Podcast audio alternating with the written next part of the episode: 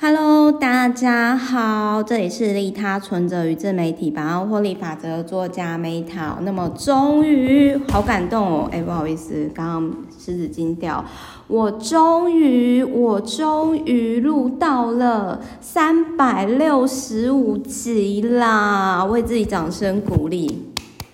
，Bravo，Bravo。好，然后我今天要赶进度，所以一样我只讲重点，就是不论是要写信给我啊，我的赞助厂商啊，以及就是我十一月二十一跟二十九在台北跟高雄，呃，就是会有举办活动。那各位如果有兴趣的话，可以私讯小金鱼。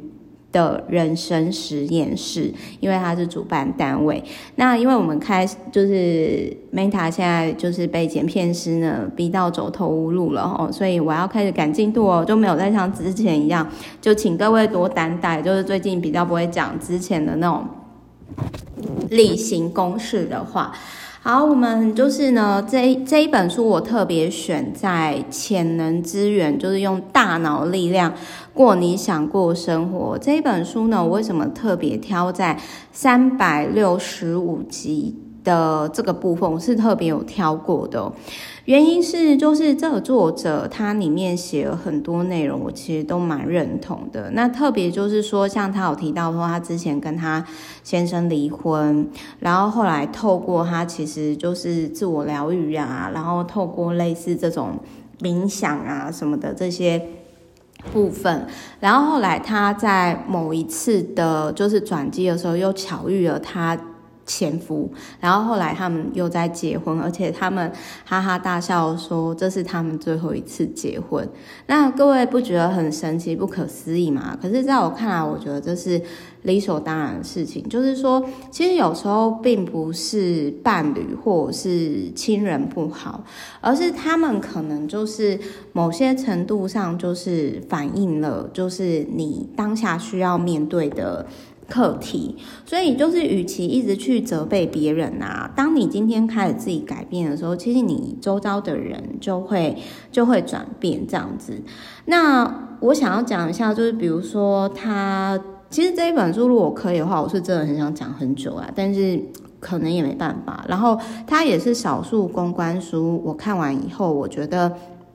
我会想要去实作术，就是比如说这个作者最常用的就是用正念，然后结合身体扫描的方式哦。那如果有在座的朋友就知道我在讲什么这样子。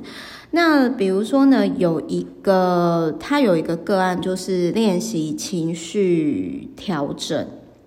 然后就改变了职场上的关系。好，就是比如说。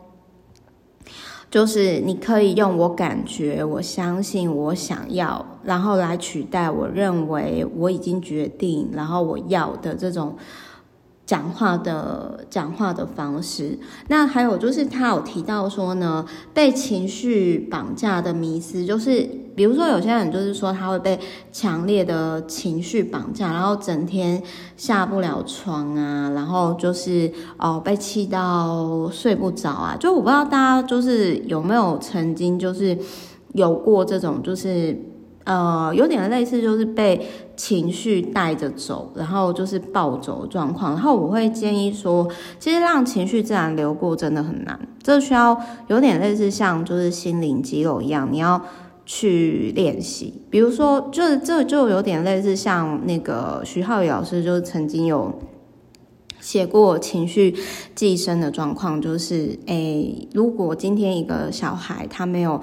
快乐的童年，或者是玩够，那他长大就很容易成为歪掉大人。就是在他扮演大人的时候，可是他在他会把气呀、情绪啊，就是宣泄在最亲近的人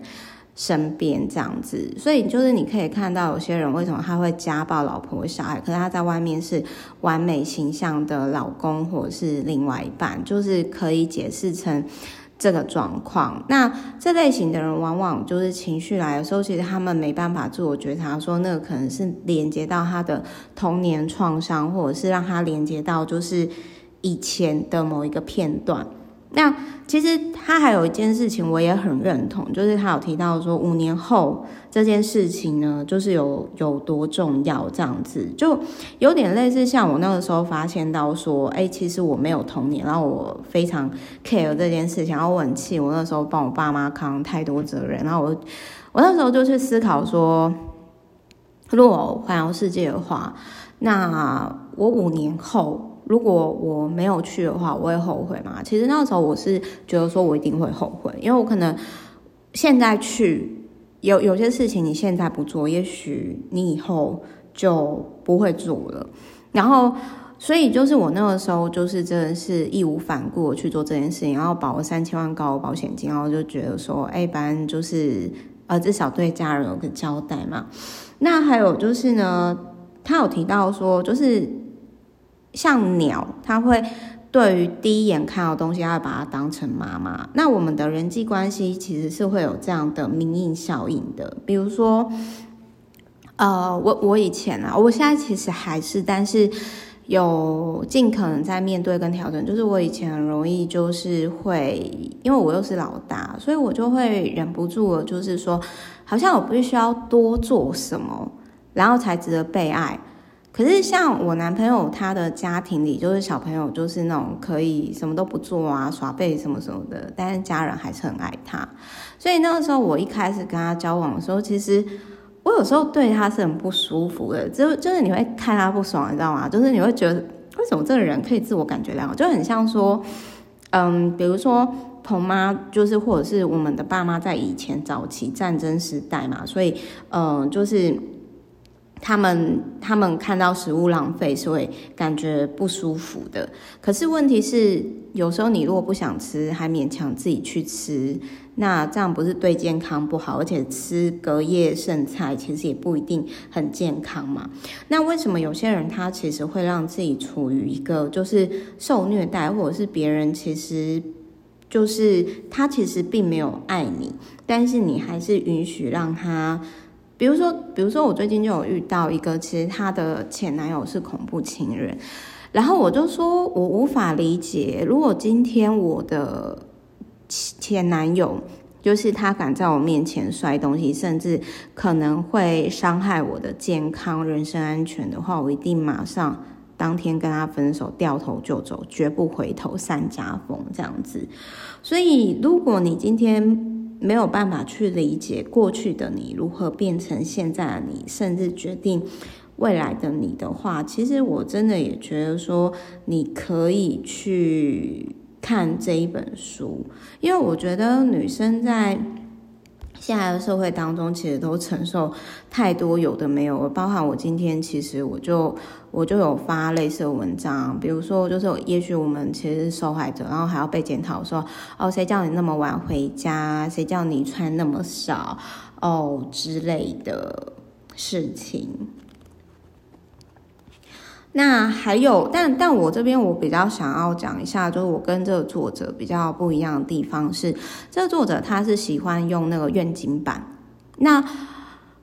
对于我来说，好了，就是我曾经有试过愿景版，可是到最后我发现我做愿景版反而会让我有压力，因为我到最后看我都会想说，那到底什么时候才会实现？所以后来我的折中方式就是，我就是每天去爬山还是冥想的时候，我就去想，比如说三年前我想要成为畅销作家嘛，然后我就三不五时就想啊，我成为畅销作家签书会的时候很开心快乐的样子，就是停留在这个状态这样子。